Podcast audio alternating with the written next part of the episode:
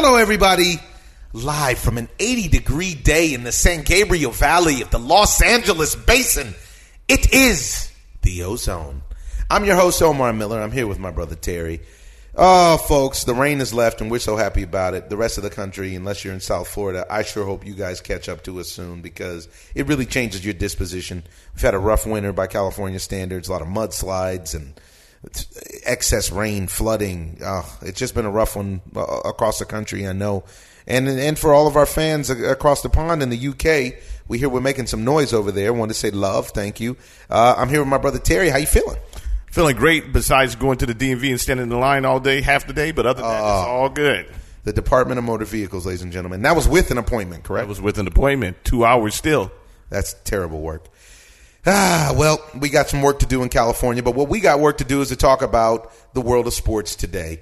Uh, we have a very interesting guest today. We have I B F welterweight champion Errol Spence's trainer, Derrick James, is going to call in. He's down in uh, Dallas, Texas, and they've completed the weigh-in, and he's ready to talk and talk strategy. In the game. Yeah, and he's ready to talk with one of the best fighters in the game, mm-hmm. and he's ready to talk strategy about uh, Errol Spence. So uh, it's interested to get to him. We got uh, some, some more baseball. We're getting closer to the most wonderful time of the year, uh, folks, and I'm really excited about it myself. A couple injuries to report on. Seems like uh, number twenty-two, Clayton Kershaw, is back in action and got his arm throwing. But uh, the Yankees ace is scheduled to throw on Wednesday but is not throwing yet. Um, and you know what I want to jump right into is a bit of social news. Yesterday, down under in New Zealand, Uh, a, a very weak, insecure individual killed forty-nine people while they were trying to exercise their faith and pray. And the guy is such a terrible individual that he had the nerve to, to tape it. Folks, this is a real dark space, and uh, we have to recognize that we truly are all in this thing together. You know, uh, whether you praise Jehovah, Allah, Buddha, a cow, anything else, we're all humans, and the way to get people to see things your way is certainly not to kill them. And uh, this is happening more and more across the world. It's very disappointing, very, very disappointing, and, I, and my heart goes out as a Christian and, and as a believer to all of the Muslim brothers and sisters outside in the world right now in mourning. And, and I, I have to say it's Friday afternoon, and I hope the mosques is uh, full of believers worshiping all over the world in defiance of this moment.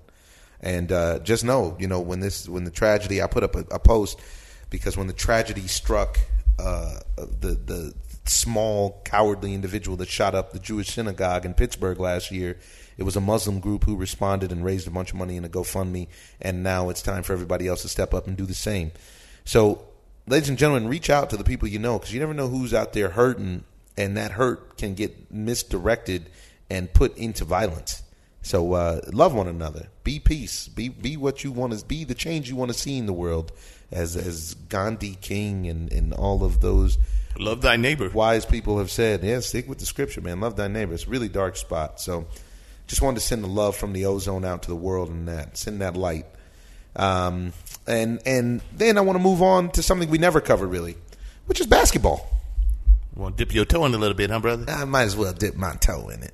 Now, we're coming towards the end of the season, a season that has been marred by some change and some surprises in the sense that the Lakers went and got LeBron James, which they hoped would immediately, with their core group of guys, get them to be able to, to make noise in the Western Conference. Unfortunately, what we're seeing is, is the Lakers look like they're not even going to make the playoffs. Yeah, you know, talk to me about the situation. You you had some strong feelings offline. Yeah, I, I have a problem with one of the problems is that they want to blame Luke Walton. The coach want to blame Luke Walton. Yes, and the coach with this in this situation right now has limited responsibility. I feel like you know him him being responsible for this situation is really out of his hand. A lot of this falls on Magic Johnson. Magic Johnson has not put together the appropriate roster to, to compete in the Western Division. You went out and signed these free agents when you had this young talent, which you should have been building around, around, around LeBron James. And basically, then you wanted to trade them for Anthony Davis against your own self, the whole team. I, and it seems like those kids never bounce back. They never could recover. They're kids. They're kids. They're and, it, kids. And it seemed like they bought into the idea with LeBron that they, they were, were friends. friends. Yeah, exactly. And it's not a business, but LeBron had to point that out to him later on. Hey, this is a business. But that's neither here nor there at this point because now you've lost the team. And somebody's they never go. they never recovered they from never that whole recovered. trade Somebody's gotta go. situation. They've never they never recovered. And unfortunately, it looks like it's going to be Luke Walton. It looks like it's going to be Luke Walton. And Luke Walton's going to land somewhere and do well because he seems like a good coach. It seems like the players like him. He's done well with guys. And honestly, if you look at Luke Walton, Luke Walton was hamstrung his entire coaching career by an aging Kobe Bryant. Yes. And now by a superstar in LeBron James that he has no control over. We have to just and be honest. Magic Johnson, though. Yeah, yeah, that's, that's what I'm saying. You have to understand that as a head coach, part of your job, a big part of your job is managing egos, but a big part of your job is having the guys buy into your scheme. And what when is you, your scheme? When, but, but when you have certain players that transcend the sport, they are the scheme. LeBron is the scheme. Yes, but the problem is that... And, and once he popped that growing, things just went south. Well, not even with the growing pop, though. It was the beginning of the season with the with the way that they went and picked up the free agents. Magic Johnson act like he'd never seen LeBron James play. He went and picked up point guards. He got he has Alonzo Ball there.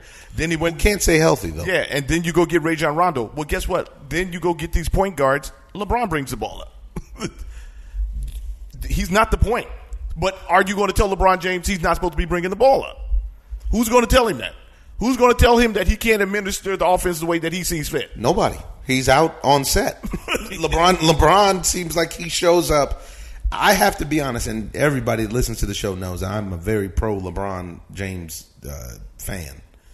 But honestly, it seems like this the Lakers gig seems like a side hustle for LeBron James at this point.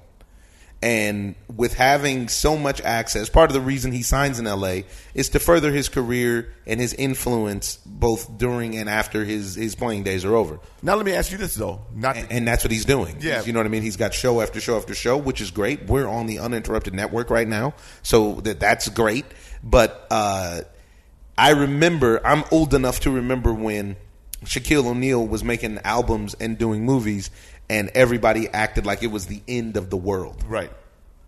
But I just want to ask you this. Do you think that LeBron James literally has something to do with the Lakers roster? With the people yes. that they're signing? So yes. do you think that he signed off on Lance Stevenson? Yes. And Rajon Rondo? Yes. And I don't think that they... Do you think I he signed think, off on getting rid of Zubac? If he did, I don't understand why. I, that's, if he did, it was a millennial decision. Yes, and that's a low light, a, a low light of their. It really is. That kid would come in and bang the boards, and he was a big body. And you need that. He's a legitimate seven footer. And now the Lakers don't have that inside presence. You need to surround LeBron James with shooters. He's the man who can always create his own shot and go right. through the hole, and always create shots for others because he's going to yes. require so much attention. And his and his field vision is unbelievable. His court vision, outrageous. So if you give the ball to LeBron James, since he's going to bring the ball up anyway, since he's a point forward, let him distribute the ball through global, of course, and and get him surround him with shooters and one big man. That's it. Hmm. But for some reason, the Lakers went and got a, a partial defense. Didn't commit really to a scheme or a, a, you know, do they run a triangle? What do they do? Well, the next thing you know, the Clippers are in the playoffs and the Lakers aren't. Right. And the and the and the Lakers have the best player on the planet. And it's interesting though. Is he interested? I feel like he's interested. He still puts up crazy numbers. If you look at his numbers, his numbers are still silly. Crazy. We went to the game the other night and he gave you a triple double and didn't even play the whole game. I didn't even I mean, play like I felt like he maybe only minutes. played like twenty-five, thirty minutes. Come on, man. Yeah. It's against middle. the Celtics. And they got destroyed. Yes, they destroyed.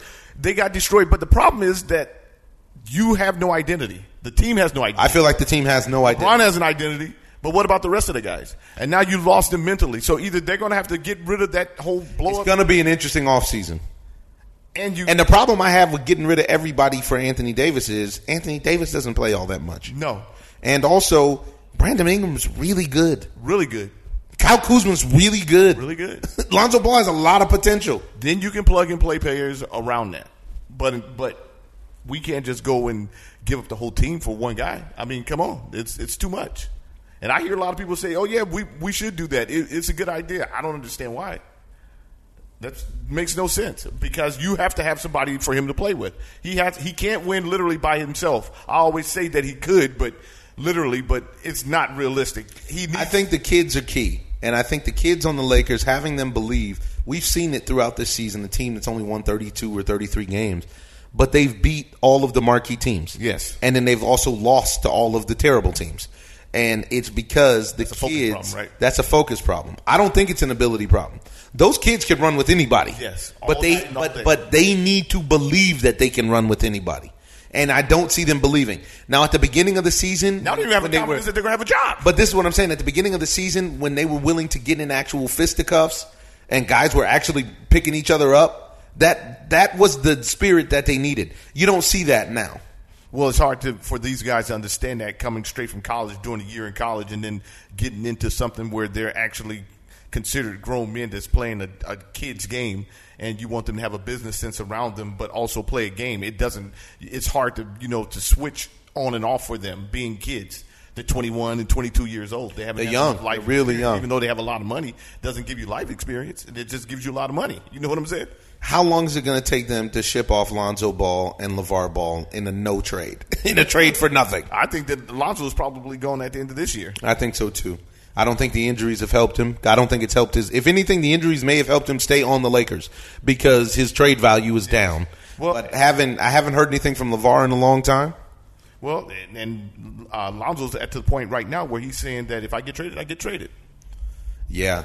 I mean, this, what what can you do about it? You don't need to have a no-trade clause or anything like that. You can, bro. I just wonder if he ever got his money together from the shoe deal, you know, because of the Air Lonzos versus the Nike deal they were going to give him.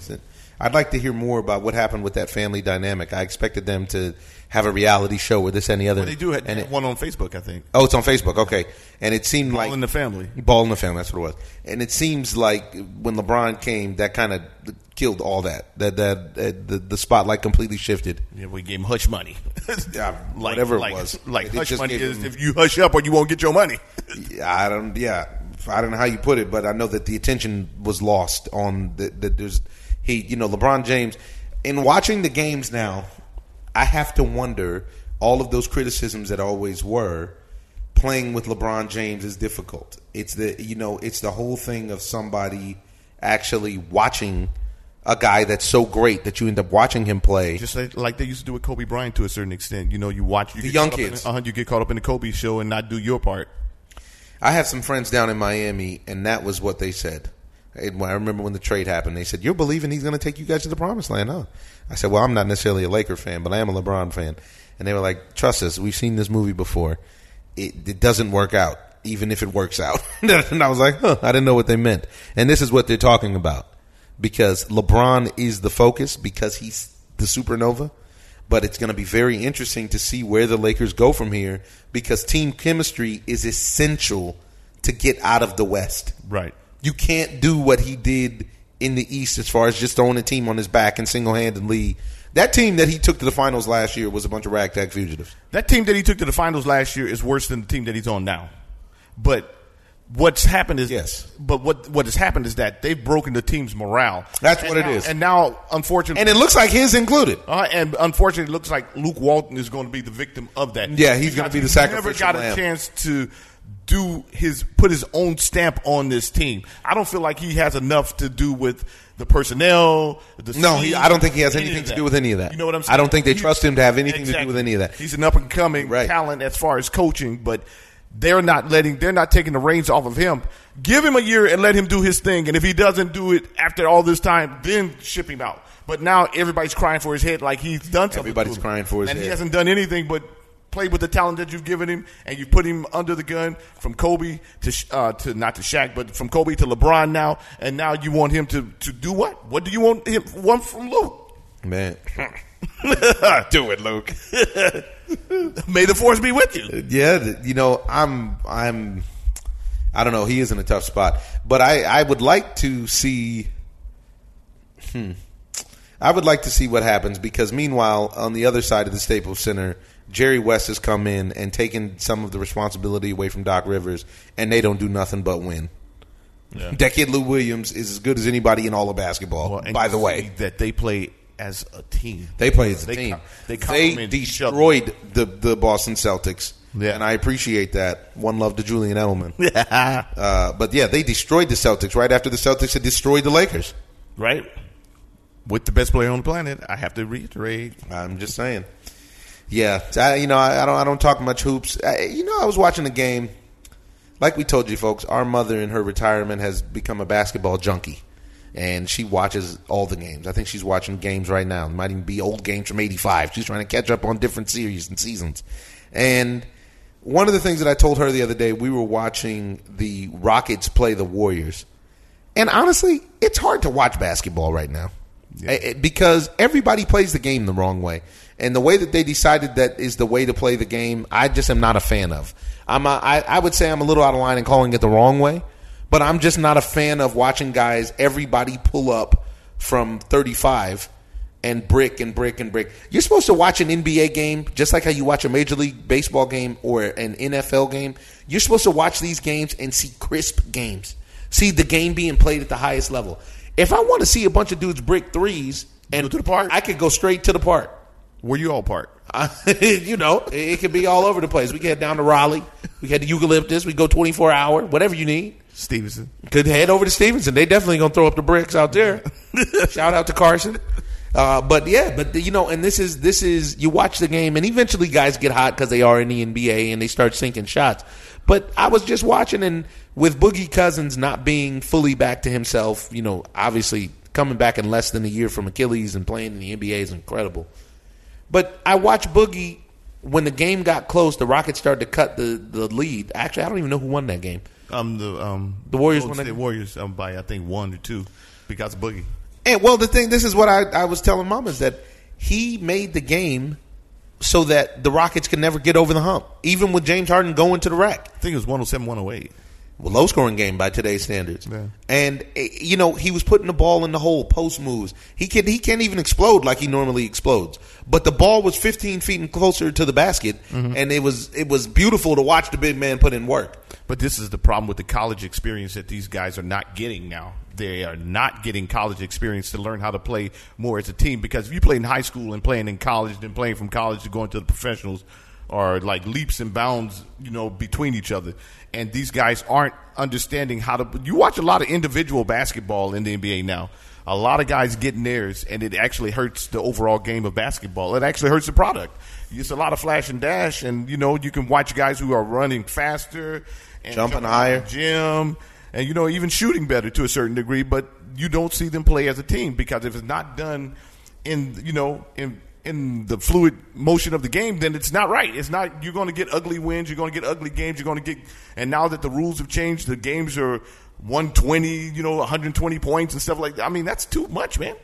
I understand it's like watching the long ball. one hundred forty points. Come on, guys man. Put up one thirty-five, one forty All-Star game. Regularly. Yeah, it's like the All-Star game. It's, it's just lunacy to me. Anywho, there's that, um, you know, we had all of this stuff happen with the N B A, with the, With, with the teams breaking down and the trades. I really want to talk about this Tim Donaghy article that came out in E S P N. It's fantastic journalism, uh, but it needs its own time, and I don't want to. I don't want to rush that. So I'll, I'll save it again for next week. It's not urgent, mm-hmm. but maybe that's part of what has soured me on watching the N B A to a certain degree because they do a lot of, of, of confirming of your suspicions. Um, But moving on, uh, made our way down to Indian Wells to watch a little tennis, and unfortunately, our man Gael Monfils suffered a uh, Achilles injury, which taken which took him out of a, a quarterfinals match. Unfortunately, against Dominic Thiem, uh, so Thiem advances. Uh, Angelique Kerber in a, in a nice matchup against uh, Venna, Venna Williams, she advanced. Um, you got Roger Federer and Rafael Nadal.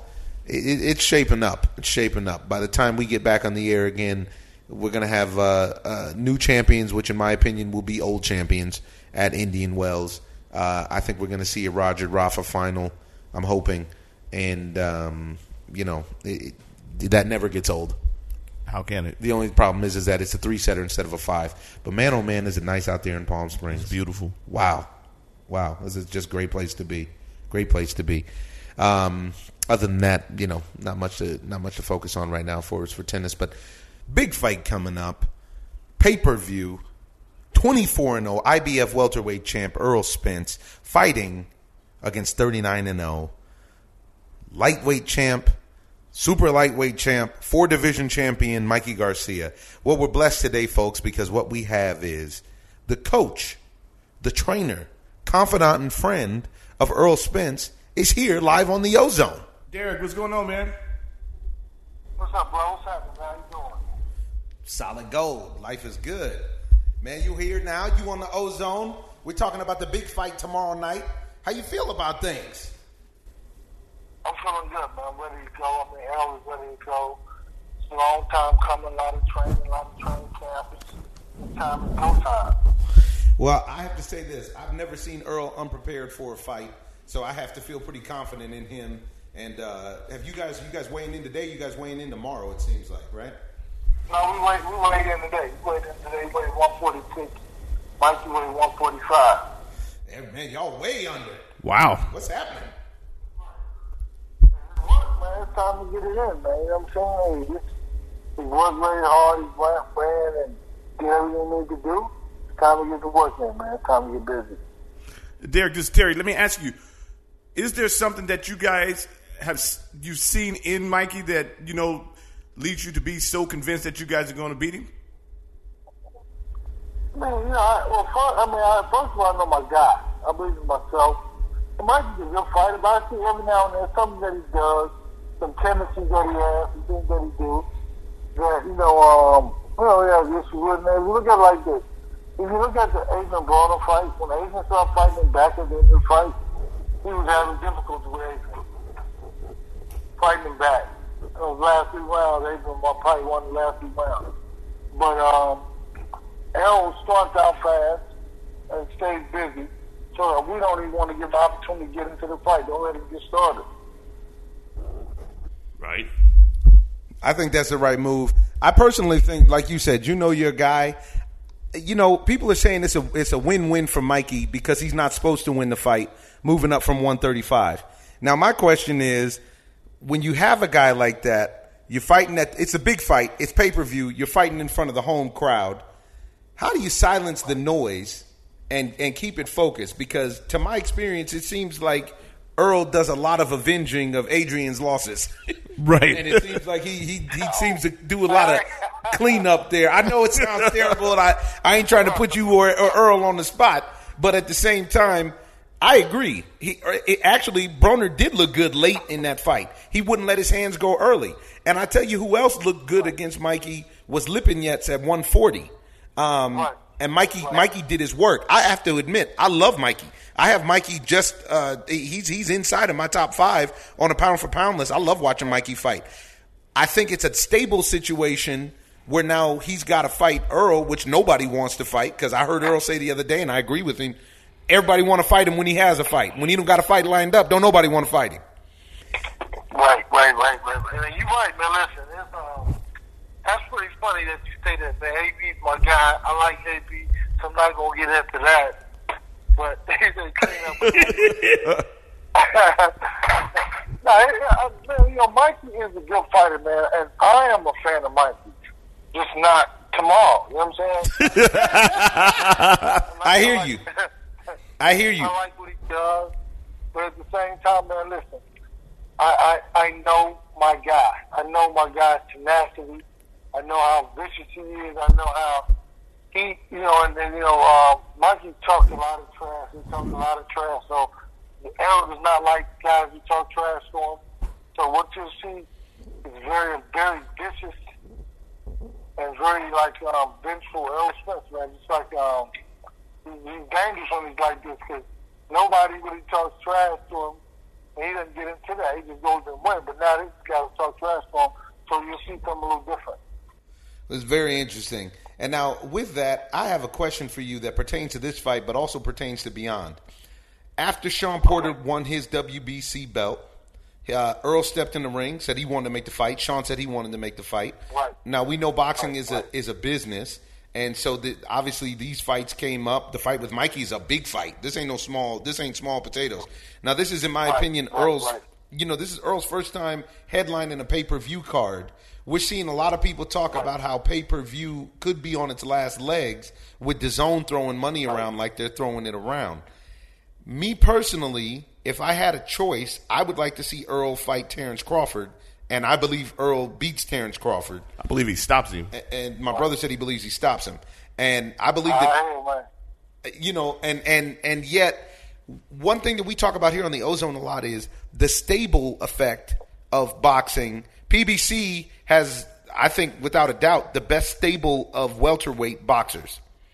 I would say D A Z N has the best stable of heavyweight boxers and now middleweight boxers since they signed Triple G. How do you guys negotiate and navigate this with E S P N and Top Rank, with you guys, P B C and Fox, and the uh, and and and D A Z N, you know, with their streaming app? How are we going to see the fights that we always want to see? First of all, nobody want to watch a fight on their telephone. That destroys the fight party. Whether you watch it from the computer, I mean, I don't know how they do it. You don't even know these guys are fighting unless you're a big-time avid boxing fan. But they don't want advertisement on on, on, on regular television. So if you think about this, if they have so much money, they should be running ads on T V because they want people to watch those fights. Yeah, I haven't noticed those fights that happen, but I think that what Errol will show is that pay-per-view boxing is still alive. Because, I mean, with the numbers he's selling, he already said he sold, uh, yesterday he sold thirty-five thousand seats. Wow. Venue, and they said it could be possibly close to a million pay-per-view buys. Wow. That's what they're looking at. So if you look at it like this, the, the reality of it is, and when you talk about Shawn Porter, right, he couldn't, that, you, you saw his fight. Maybe I went to the fight. It was cold out there. So. But yeah. There was nobody at the fight. Nobody at the fight. I mean, so Errol is the guy who, in this way, is the true cash cow. So everybody knows he's going to go out and fight, right? But um, these fights are happening, man. They'll happen. I, you know, you got, which I know everybody wants to see Terrence Crawford fight, Errol, but Errol's going to fight, you know, Mikey, and then after that, it'd probably be, you know, Pacquiao, Thurman, or, you know, uh, they got Garcia, they got Porter. They have, so, have several guys he can fight against until he goes over to fight Terrence Crawford. But um, one and a half is going to be great, man. This is true. That's a lot of tough fights coming up because you don't ever see him really take a, you know, there's not ever really a lapse or a lack in the in the quality of fighter that he takes on. You know, a lot of fighters take on guys who aren't like that elite level, you know, and and and he's fighting elite fighters, and and having a hard time and having a hard time getting the fight. Right. I mean, it's, it's hard. I think right now, I think he's building his legacy, man. I love what he's doing. I love uh, his, like how he feels about himself. You know, the most is insecure. You know, there's something lacking in your skill set. You don't take certain fights, right? But I think that he will Terrence Crawford, like Terrence Crawford, how he wants to fight. I like how, you know, uh, Mikey Garcia. This is this is real, true boxing, man. And it's beautiful to be a part of it. You know, because like if you think about this, Terry, when we were younger, we watched those fights that in, in, in New York, not New York, but in uh, in uh, in Caesar's uh, Palace, right? Uh-huh. And, and, and all, these, all these big fights. I know you watch them, because I'm listening to you. You know about boxing. Mm-hmm. So if you think about it, now, now we're actually living those times now. Wow. Yeah, that's we're true. What, we're, we're wow. It's true. So if you look at it, like, like yeah, man, it's amazing how we it's coming right back to the height. The, the height of boxing. Coming like right now in our time. In our time. It's amazing. That's it, awesome. It, it is awesome, man. Yeah. This big old, I agree with you, man. You know, I grew up watching fights at Caesar's Palace when it was ninety-five degrees outside at night. And guys don't seem to have to have the same fortitude that they did at that point. But like you said, boxing took a dip and is now back. And I think we're at a fever pitch because the fights that people want to see are finally being made. Now, how long have you been with Earl? How long have you been training Earl? I've been training Earl for ten years this summer. So this year makes ten years, man. We started when he was like, he already had a trainer for three years. And he switched to me like uh, in his third year. And we've been working ever since. Nice. Now, other than Errol, who's your favorite fighter in the game right now? You know, uh, I like my man Jamal Charlo. You know, I, I like. Uh, let me see. I like Mikey. I like. I, I like uh, Lomachenko. Even though I really don't watch him fight, I just like his. I like his ability, right? And I like uh, my big man, uh, and, uh, Anthony Joshua. Hard not to like yeah. A J. And, you know, there's a lot of – he seems to be a lot of backlash on A J. But, honestly, me and my brother talk about it. He may be the most complete British champ that I've ever seen. Yeah, definitely. Especially heavyweight. Right. Oh, no, that's what I mean. Yeah. Heavyweight champ. That's what I'm talking about. Oh, yeah, yeah, yeah, yeah, yeah, without a doubt. But, you know, if you look at Frank, you know, all those guys from the past, they're just big and strong. Right. This guy's technical. But, you know what I think?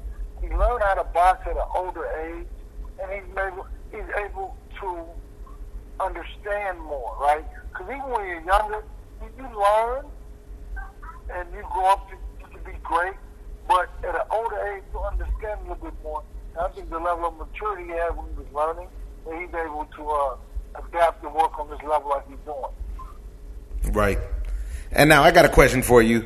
Because talking about the old fights, who's your favorite? Who's your favorite of all time? I like Sugar Ray Leonard. You know, I like Ray Leonard, but I, I love Muhammad Ali because of his his, his stance, man. The man he was, his, his man. You know? And he superseded. And, and he, he he totally and completely transcended the sport. Yeah, that's right. That's right. And, and, and really, and really, black culture. He was like he was in the time when you know, black we stood up and we wasn't afraid to, you know. Say it loud now, so I love that. I think about that all the time. We need, you know, we need, you know, we, it's, it's still here, which it shouldn't be, but it's still here where we need things like that to happen. But you know, but yeah, I love Ali, man, and I love Ray Leonard also. So you know, even though Ray Leonard said Errol is gonna lose. Whoa! Wow! Whoa! You still wow. love him. You don't don't have to love him as a commentator. You can love him as a as, as a fighter from afar. Yeah, man, I love him as a fighter, man. Yeah, so then last question is, do you accept the fact that Marvin Hagler actually beat Ray Leonard? Come on, man. Ah! Don't tell me that. Don't say it. Say it ain't so. You know what? You know what? I watched that fight again, man. Man, it was a, he let Ray Leonard still around, man. He let him shoot side away. I mean, he let him still around, man. You know, y'all know that, man. Put that, man. Oh, oh man! He let him shoot shine those rounds off, man. Really, he stole them out. He really did. I mean,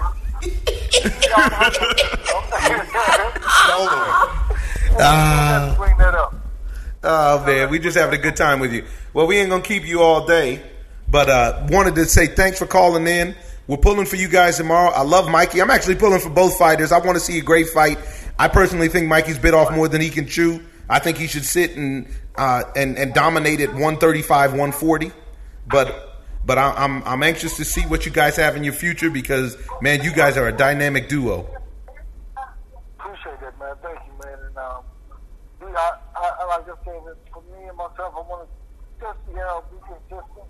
This guy to break jaws, break bone, break orbital bones, break ribs. So I, I expect that. I expect him to be very dominant, very like bone crusher. Right. That's, I mean, that's what he, that's what he's been doing. And I like Mikey, but you know, I mean, I mean we'll see. We'll see what, what he can do. How, how intelligent he actually is. Cause this is what I, I thought about him talking to somebody. He's not. He takes faster than Errol. Well, he's not faster. Floyd Mayweather. They say that he's more intelligent than Errol. He got more intelligent Floyd Mayweather.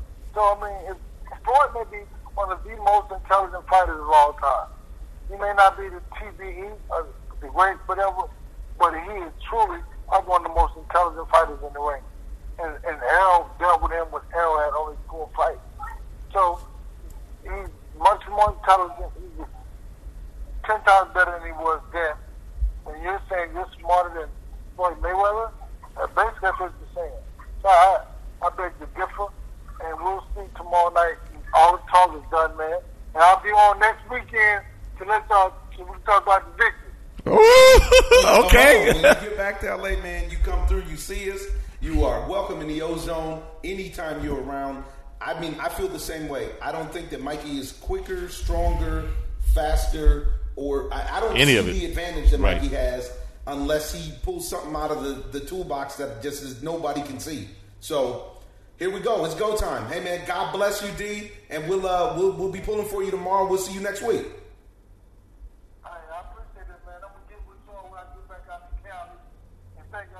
But I'll talk to you next week. All right. Peace. All right.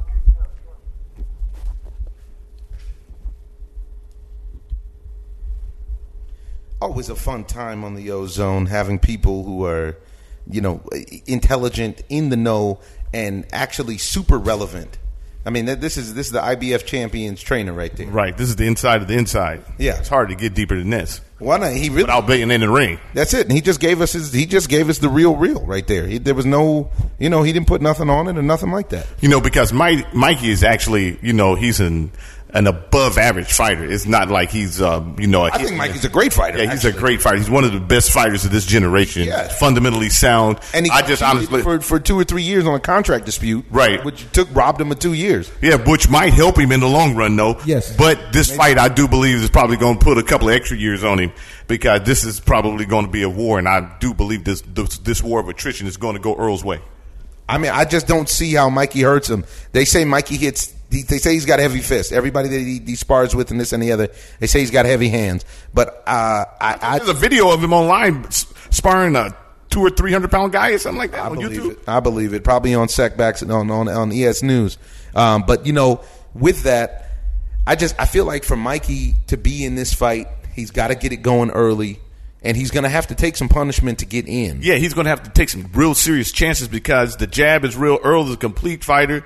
He has a high boxing I Q. He he's he's he has every tool that you need as a boxer. He sure does. An elite but fighter. I, I'll say this: Mikey said something very interesting. I read in an interview today at the, the weigh-in in the press conference.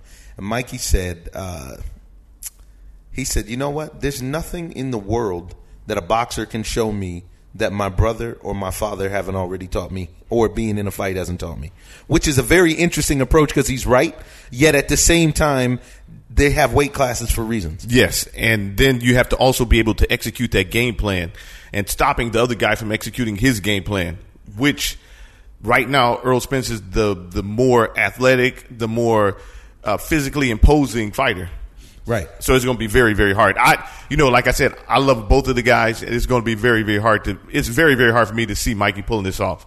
It, there's been upsets before, and I just don't see it happening tomorrow. This would be an enormous upset. This would be one of the biggest in boxing. This, this would, history. This would be like Ali Liston. This yeah. is, this is that kind of an upset. Yeah. But you can then clearly see after the fight where Ali had certain advantages. Yeah. You know, I don't see where Mikey has the advantage in this particular fight.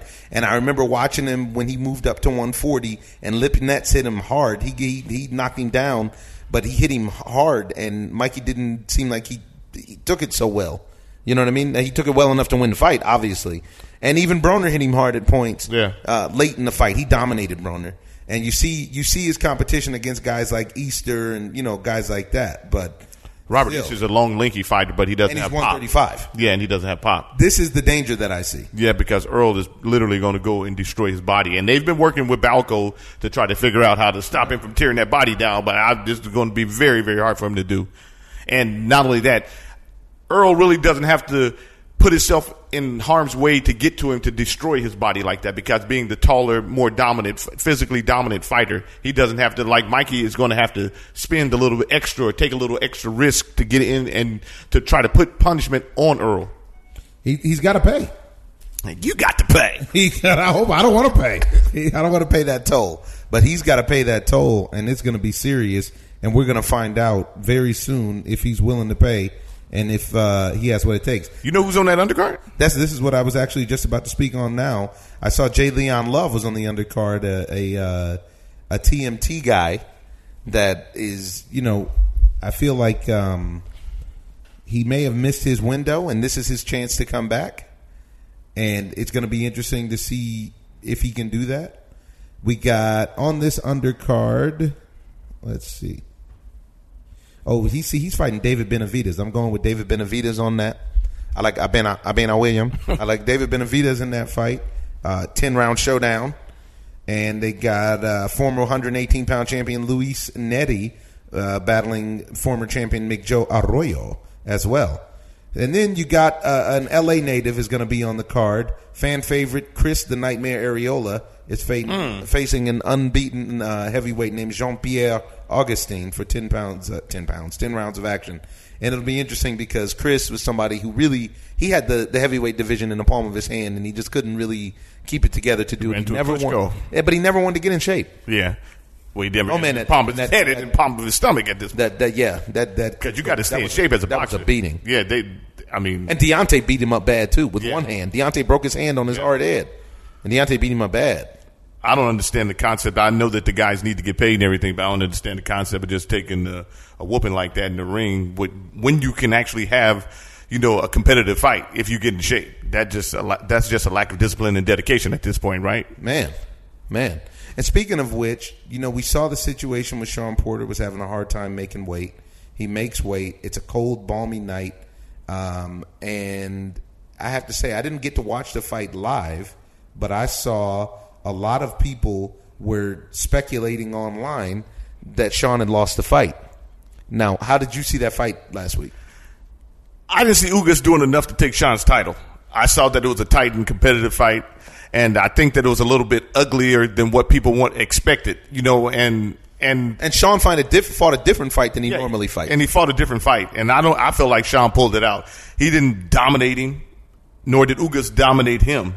I felt like Ugas actually had the chance to win that fight. He did. And he did way too much celebrating. Yes. And he, taunting. And, and playing games in the middle of the ring. He did a lot of, of playing games. Instead of cutting off the ring, and once time. he had him in the corner and taking advantage of him, yeah. once he had him against the ropes, Shawn worked his way out. And Shawn actually looked like he hurt him once. He did. Yeah, and, and, this, and, you know, and if the champ hurt you, and Shawn was the busier fighter, although he was, was moving the back a little bit more, you know, than we usually normally see him, but he still... I don't no. think that was the best Shawn Porter. No, but, and, and if, but it wasn't enough Ugas, to take his belt to and me. And if Ugas was going to win the fight... That was the night for him to win the fight. Yes, he should impose his will on him. I, I'm just not a fan of taking people's belt and you not doing anything above average or spectacular to take a guy's belt. I don't want to see you take a guy's belt on a split draw and all that kind of stuff. I, I want to see you guys take his belt, knock the guy down, have him in a lot of trouble, or at least at least trouble once. You know what I'm saying? And I yeah. didn't see that at all. Yeah, yeah, yeah. I, I mean, you know, I don't know. I I, I tell you what. It wasn't a spectacular outing, and it seems like it wasn't a spectacular week for Shawn. Yeah, and because th- he wasn't able to make weight, he had whatever problems it was that he had. Hopefully, this is a, a some sort of a wake up call because his next fight is going to be serious. Yeah, and no matter who it's against. Yeah, but when you looked at him too, it didn't look like he had the confidence, or he didn't really. He didn't seem as focused as as he normally does. You know, yeah. uh, one thing that saved him was his incredible conditioning. I mean, the Porter way is a real thing, and Shawn and Kenny Porter work hard, and it showed because that that was amazing what we watched. And this is an, this is another testament of when you are in shape, how it can rescue you from some of your bad habits, per se, yes. or or from or having an off night. Yeah, exactly. Being in shape never has an off night. Right, you're in shape. Yeah, that, that I don't know. That was a that was an interesting situation. Um, yeah, boxing is is shaping up, and now continuing along that theme. What in the hell is going on with Deontay Wilder? Somebody passing the joint once too many times. Pass the Dutchies on the left-hand side. He turned down one hundred million dollars. Now, you can't tell me that he turns down one hundred million dollars and he wanted to fight Anthony Joshua. He was serious about that. I can't believe it. Why would you turn down one hundred million dollars for three fights? Who's offering you more? Who is Who's calling you with one hundred million dollars and one dollar? Nobody. One dollar more. I don't see it. So what's the option now? What do you do? Do you fight Brazil on, on Showtime for three million or something? He's already locked in to fight uh, Dominic Brazil, right? But that's what I'm saying. So do you take that fight to Showtime and split, or what? Like what do we? What do we? I don't. Under, I'm I'm confused. I'm yeah. completely. I'm not even baffled because I never really thought that Deontay Wilder was looking for that Anthony Joshua fight anyway. I mean, now I don't feel like any of those guys. First and foremost, let's throw that out the window. The guys being scared of each other because they're not afraid of each other. I don't believe that. Right, but. But also now, given the performance that Deontay Wilder had in his last two fights, he looks like a stone-cold genius by being on a fight-to-fight basis with Showtime. Because the Ortiz fight was exciting. Up until now. This is what I'm saying. The Ortiz fight was exciting. And then this uh, this last uh, December, the Tyson Fury Deontay Wilder fight was incredible, incredible, incredible drama. You know, the whole nine. So he's primed to get paid, and it seems like the Brazil fight is one thing, and him getting the rest of his guaranteed money seemed like it was just contingent upon him beating Brazil and whoever the second opponent is, so that at which point he would then face Joshua in April of twenty twenty.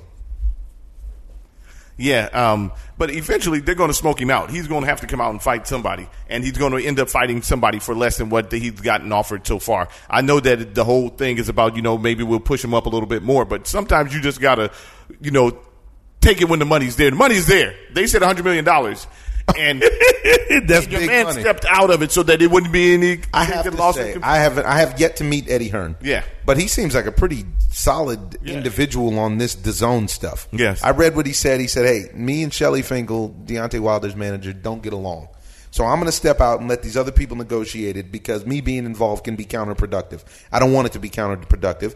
I want him to be on D A Z N, and I want Anthony Joshua to have the chance to fight him." Nothing wrong with that. He steps out. And now we have to remember, folks, the number started at fifteen million dollars. Yes. And Deontay was wise in saying no. They jumped to fifty million dollars. Deontay was wise in saying no. They jumped to one hundred million dollars. Deontay sounds like he is not wise because he said no. And this is what I'm wondering. Is he? Is this real? Is it official? You know, it's on Tuesday that he's announcing he's he's having a press conference next Tuesday. But, you know, all of the chatter on the street is, is that he's rejecting a one hundred million dollars offer. I just can't believe he would do that. For somebody who, until recently, had a hard time filling stadiums. Yes. Not, and not even having stadiums, popularity. Just, arenas. Yeah, arenas. Yeah. I, I just don't. I, I can't. He's not seeking wise counsel. And Tay is, Tay, man, everybody knows how I feel about Bomb Squad. It's one, I love him. A great guy. He's, he's a great guy. He was on the Ozone, man. He's, he's He's a very honest young man, which you always appreciate. But it's like this situation, I don't understand. So I understand you got to get yours. And and this is when you're getting yours. And now you're getting yours, and you might be letting this, this thing. And maybe, you know, we're looking at it from the wrong angle, but maybe somebody might come and say, okay, we're going to give you two hundred million dollars. Yeah, maybe we are all – and this is that's a great point because we're not him, and we don't know the numbers that he knows. And I'm a firm believer that guys in general – need to have, honestly, guys in general, you have to know your worth. And I believe as artists, as athletes, oftentimes we really do undervalue ourselves because we love to do what we do. And the, the powers that be normally know that, and they know that we'll, that we'll bend, you know.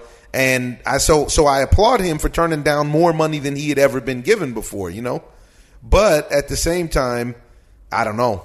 This is, I, every, you know, I guess it's a little preliminary. This is just a word on the curb. But I guess when, when Tuesday rolls around and they hold their press conference, this is what. Maybe might, somebody might talk him to his senses, get him to his senses, wake him up, give him some of that smelling salt. He ain't even been knocked out yet. No. he ain't been wake up, out. Champ. Wake up. Let's go, champ. Yeah. Yeah, look at him. It's the champ. Shannon Briggs never got a chance to get that extra payday. They shut him down. Nobody would give him that license or the fight. Good. Yeah, he didn't need that. But he's living good in Florida. Yeah. Life is good in Florida. Shout out to Florida. Okay. Want to move into our, our final section, and as we're getting closer and closer to Major League Baseball. We're not going to cover any of that good, juicy N F L that's going on. Big, big moves in the N F L. Big, big, big. Trust me on this one. I thought I thought I was going to save it for an espresso shot, but we can slide right into the N F L. Let's go straight to it. All right, it's too much. It's too much. Too much for an espresso. Okay. Well, did you see the latest news right now? Which is. Tyreek Hill is under investigation oh, for yeah. the, what's going on. What are they putting in the water in Kansas right? City? Yeah. Battery against a minor, potentially. Yeah. You know, none of it's been confirmed yet, so it's pretty hard to speak on it. Yeah, that's just it, potentially. But along along that, in Kansas City, uh, we saw Kareem Hunt got shipped out to the Browns. Uh, he got another shot, and then today they handed down his suspension. Eight games. Which will be eight games. Now, if you look at it, Kareem Hunt to the Browns with eight games, and then you add that crazy blockbuster that they just pulled off with Odell Beckham, yes. and the kid Baker Mayfield looks like a real gamer. Jarvis Landry. They got a squad. And even without Kareem Hunt, they have a, a nice running back in Nick Chubb. They, and they have a decent defense. And they have a decent defense. I mean, the, the Browns are trying to actually make some noise. It's going to come down to coaching with the with the Browns. Yes. And it seems like those guys have bought into right. they've, they've bought into his scheme. Because last year, they were close in a lot of games.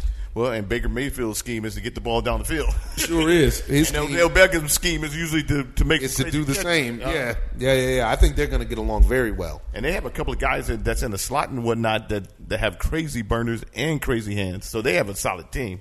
Got a solid they're, team. They're competitive. They, they should be one of the best teams in their division, seeing that the way that this is one of the most active times in N F L that I've ever remembered.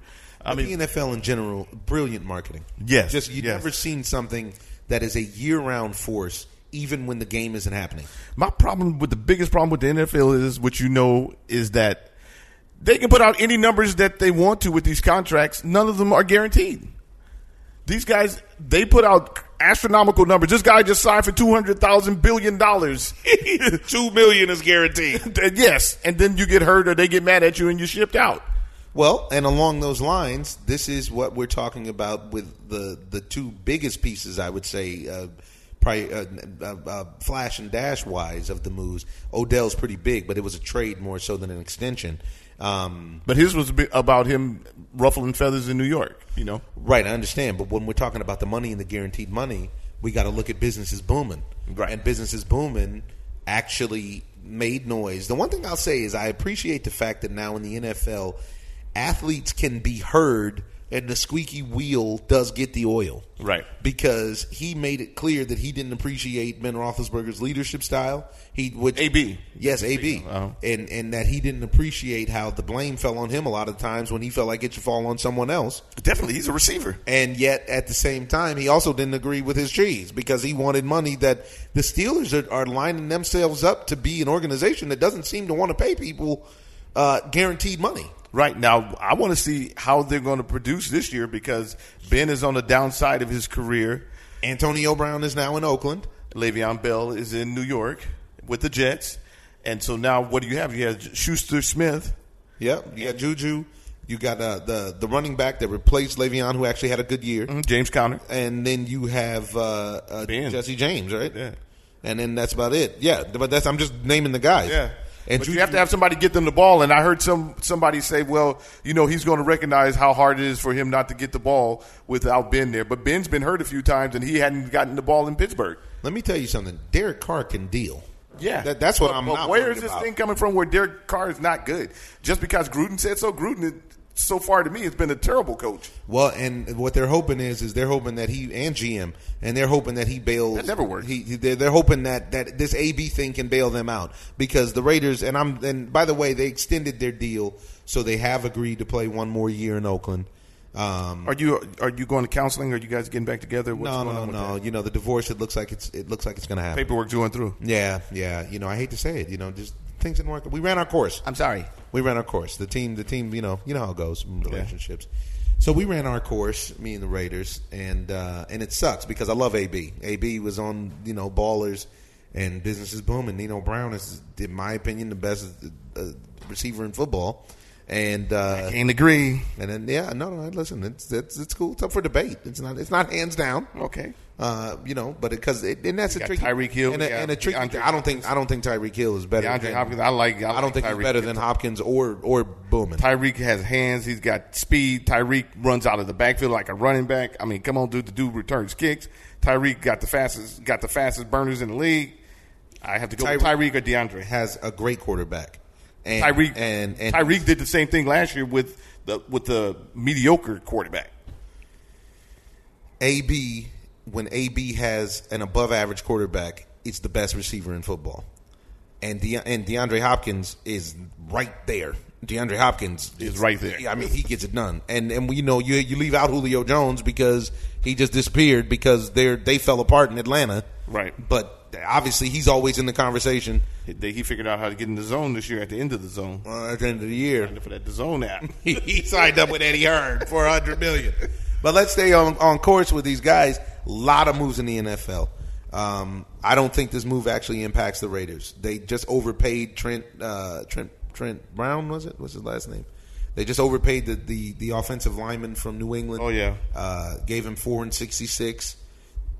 All right. Uh, then, then now what? Cut New- Jordy Nelson. Yep, and what New England responded with was to go get uh, Bennett, which is fantastic. It's a great move for them. Yeah, and, and he promptly responded by saying he hated Tom Brady's hair, but now he loves it, which is great. Um, he's a he's a socially conscious brother. He's a great follow on Twitter. If you if you don't know, um, and you know we had the we had the uh, pleasure of hanging out with Julian Edelman the other day, and wow, what a fun guy that guy is. Dude's hilarious. He's a hilarious guy, guy. And he's a stud. Uh-huh. And uh, the Super Bowl M V P is going to come by the Ozone at some point and and have a conversation about Touchdown Tommy, the New England way, and uh, what he thinks is going to happen next year. He actually called Danny Amendola and jammed him up for us to see if he was coming back to New England so we could break the news. Um, didn't look like he was going back, though. I, no, it didn't look like that. They said he was going to the Cubs. uh, uh, we have a we have, and then let's talk about the Le'Veon Bell situation. Now, Le'Veon Bell bet on himself and sacrificed eight million dollars of that franchise tag that he could have had if he would have just reported and then not played. Mm-hmm. I don't know why. This kind of falls into that Kaepernick line with me. I don't know why he didn't cash his cheese in. Like, I don't know why he didn't show up and be like, ooh, my knee, though, and just get his money. I think he just wanted to get his point across because the team actually needed him, and he wanted to make them see, just like Emmett Emmett did back in the day. Remember with Troy Aikman? Yeah. You have to show them sometimes that you need me just as much as I need you. And if he has his money together, he knows that that, that he's going to get played. Obviously, he has it together. He feels. He said that he feels the best that he's ever felt in his career now. And I don't think that his mixtape is uh, was that expensive. No, I think his mixtape was within his budget. Yeah. And what he's going to do probably is go and wreck shop over there with Arn, Arnold uh, Darnold. What is it? The Sam Darnold. Sam Sam Darnold in uh, in New York. I feel like a better fit would have been for Kansas City or um, you know Houston. And I wonder how much the Texans. I, I, I thought Houston. I'm actually surprised he didn't go to Miami since he was spending so much time in Miami. Yeah, but he he got his fill. I mean, shoot, how much time can you spend in Miami and not and be productive as an athlete? It's very hard. A lot of those guys are there. I know, but how many how many championships has Miami got in any sport in a long time? I mean, it's hard. I hear what you're saying. It's hard to stay focused. But one of the reasons I say it is I was surprised he didn't go anywhere in Florida or Texas for the tax situation. I read the article in the L A Times the other day. They were talking about how Bryce Harper signing with Philadelphia had a lot to do with the fact that playing in California would have cost him an extra fifty-five million dollars. Crazy. Just based on state taxes. And when you – that's not chump change. So when you factor that, that in, that's real dough we're talking real about. Dough. And so signing in – especially if you go National League West. Because if you go National League like Manny Machado did, or if he would have come to the Dodgers, if he goes to the Giants, like those – all three of those were potential suitors. If you go National League West, you get taxed for your away game still in California. That's not cool. Whereas the American League West, just Oakland and – Uh, and the Angels are in mm-hmm. California, and the other teams are in Texas where you wouldn't pay a state mm-hmm. tax, blah, blah, blah, blah, blah. And I wonder how much that played a factor for Le- Le- Le- Le- Le- Le- Le'Veon. Probably huge, man. You got to think about that kind of stuff. But but especially in New York, but I'm saying in New York, you're paying, he's, he's in New Jersey, so he's not in New York, even though they're called the New York Jets. Right. They play in New Jersey, which I think has a lower state tax than, uh, than uh, New York does. And you have to be conscious of that kind of stuff as a football player. Of course. You need to get a hand, your hands on every dollar that you can. Because tomorrow's not guaranteed with football. I mean, those contracts are terrible. So businesses boom and ended up picking up, I think, twenty-six million dollars guaranteed mm-hmm. uh, uh, out of the extension or something like that. And I think Le'Veon ended up out of a fifty-two million dollars four-year deal. And at the beginning, he said sixty wasn't enough for Pittsburgh to retain the services. And he ended up settling on four and fifty-two. And I think thirty of it was guaranteed. So he got paid. Right. And that guaranteed money is what it's all about. So when everybody's sitting around complaining about these guys sitting out and thinking they're this bunch of rich rich guys who are complaining, they're not complaining. They're using the only kind of power leverage that they have. Yeah. You know, that's their leverage, is to sit out. And that's the only thing that they have that's, you know, going their way as far as being a football player. And so they have to use that in order to be able to get their money. Otherwise, the owners just reap the benefits and, and discard these guys like they're, uh, you know, basically like trash. Yeah. Yeah, and, and and it's a it's you know again you're in the in the N F L, your tenure, your tenure in the in, in the league is so short. Right. So you got to take full advantage. And I, that's something that Le'Veon did that's going to service him, taking that year off, letting his body heal. I wonder how long he's had. When was the last time he had that much time off for his body to heal? Right. And he's in great shape. But you that kind of punishment, you take a full year off of that kind of punishment, it's got to help. Yeah, we saw with Marcus Allen. Mar- Marcus Allen, after the Raiders played him out. Um, he came back to Kansas City and tore the league up. Man, he tore the league. He ripped the league a new one. He did. It seems like something Ty Gurley might need to look into. Yeah. But, um, yeah, so I don't know. The N F L is going to be crazy. They've captured our attention again. And now what they've done, which is so awesome, is they're heading straight into the draft. Right. So now you go from all of this frenzied trading and this, that, and the other, and everybody's set up for straight to go into the draft. And then to uh, what, what's that? The, the the the camp. They're going to go into camp, and then from the O T As camp, and all yeah, that stuff. O T As, and then directly to then the, Ballers comes out. And next thing you know, it's time for the season. Next thing you know, it's time for the season. Go. Yeah. Shout out to the N F L. All right, so about now, here we go. Major League Baseball. It's, it's time. It's time. Who's in the house? Ladies and gentlemen, the coolest thing about Tito Ortiz is his come out music. Man, he came out to the hardest jam ever. Uh, Wonder who wrote that for him. Right? I don't know. They deserve some royalties, though. Uh, I got a feeling they got three seventy-five and a MAGA hat. But, um, so, Major League Baseball. Who do you like that's, that's tearing the league up now? And what about these injuries? Seems like a lot of injuries going on. Do you think it's the harsh winter? What do you think? You know what? Right now in spring training, I think this up-and-coming week is going to let us know a lot. You see Kurt, Clayton Kershaw bouncing back now. Clayton Kershaw is ready. It looks like he's ready to amp it up and turn it up. I think a lot of guys that are there, especially veterans, they don't really spend that much time getting tuned because they've been staying tuned during the offseason. That's why they stay productive. But the injuries are what they are. You you have no control over that. You can't go in the game and play it halfway and, and end up, you know, getting hurt. And it always works like that. You'll get hurt if you don't play the game the right way. So these guys, these guys right now, I mean, the injuries, we have to literally see when the when the league is about to start, which is, you know, twelve days, twenty-eight, yeah. yeah, but where they are. Are they going to be put on the D L and things like that? I mean, it's hard to tell right now during spring training because you don't get a lot of information like that. Right. I don't think that the teams are honest with you with, as far as injuries. Well, they just said Sevy is out until at least May. I think they're being honest about that. I think they are being honest about Lou Severino. Because he's, he's got a rotator cuff issue, and yeah, it's inflamed, and it needs to go down. And he can't start throwing, I think, until the beginning Wednesday. of May. Or he, no, no, no. He's supposed to start playing catch not, on Wednesday. So he's not going to come back until the beginning of May. He won't be in New York Yankee pinstripes until May. Yeah. And that's after rehab, after any setbacks and any of that kind of stuff. That's all of that stuff to get yeah. you ready from this point, yeah. which is enormous for the Yankees. Because I'm here to tell you, all that offense and this, that, and the other, you need a one two up there. You got James Paxton now, who we all know on any given day can be completely lights out.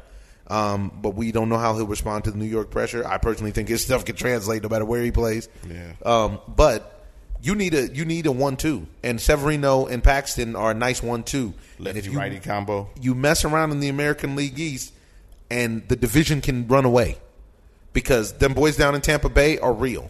Yeah, and, and about, don't talk about, about the champs. champs. don't yeah. even bring the champs yeah. up. Yeah, it's, it, the Yankees are in a trippy situation because they got a great team. Yeah, I think that I think that one of the I don't think that the team is great. I think it's good. Because their starting pitching is flawed. I think that one of the biggest things that they have to do is that commit to say, you know what, our starting pitcher is pitching is not great, so let's just go in there this first month of the season and try to slug it out with everybody. Well, that seems to be the Yankee way anyways. You know, yeah, but I you're going to have to completely enough. commit to it because they're yeah. trying, you know. I haven't seen enough tight games won by the Yankees in the past few years, which is how the Astros beat them the year before when they were ahead of schedule. Right, and I don't think that – you know, when you look at the rotations, do they have anybody that can, you know, fill in? Yeah, and go. Only thing that I would compete say, with Chris Sale. Yeah, who's going to compete with Chris Sale? Unless it's James Paxton, right? And I, I really don't look at James Paxton like that. He, he's a good pitcher, but he's he's not. He's not as consistent yeah. as you'd like him to be. Yes. And what do you think about Kimbrel? You think he sits a year out? Do you think he just waits till halfway and says, "You know what? He's starting to get the raw deal because of the bad C B A." And um, he looked shaky last year, but he's on the pace to to pass Mariano as far as. Well, and if you look at his numbers, although when numbers you watch good. the games, it looked shaky. Yeah, I just don't personally prefer him or care about his, his game like that. But I think that he's going to end up taking a short-term deal and then, you know, maybe try to get something big out of that short-term deal. It's a great chance that he might return to the Braves. That which would really help the Braves. Yeah. And the, who, by the way, are stacked. Right, and they need a closer.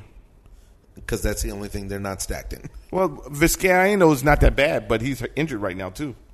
Right. Ah, man. Yeah, I'm. I'm. I can't wait. We're we're we're literally two weeks out, and it seems like the Lord knows because he just turned the, the, the dial on, and it's nice out. It's beautiful out. Extra we haven't crispy. had a, a a game rained out in Los Angeles, and I think it's been forty-five years we're on a streak or something like that. But jinx it, uh, dude. Uh, yeah, right. And uh, on the front page of Major League Baseball right now dot com, it says that Puig is eager to face his old mates. He's got uh, circled the games against the Dodgers weeks ago. But he bears no ill will, but he just wants to get busy. Got to love Yasiel Puig. You better be careful what he asks for because Bueller is real. Walker Bueller is there to carve. And I don't think he can handle Kershaw either. Kershaw, they're saying, is not ready for opening day, which means this is the torch passing mm-hmm. of Bueller starting opening days. It's going to be very interesting to see. I mean, the Dodgers starting pitching is flawed.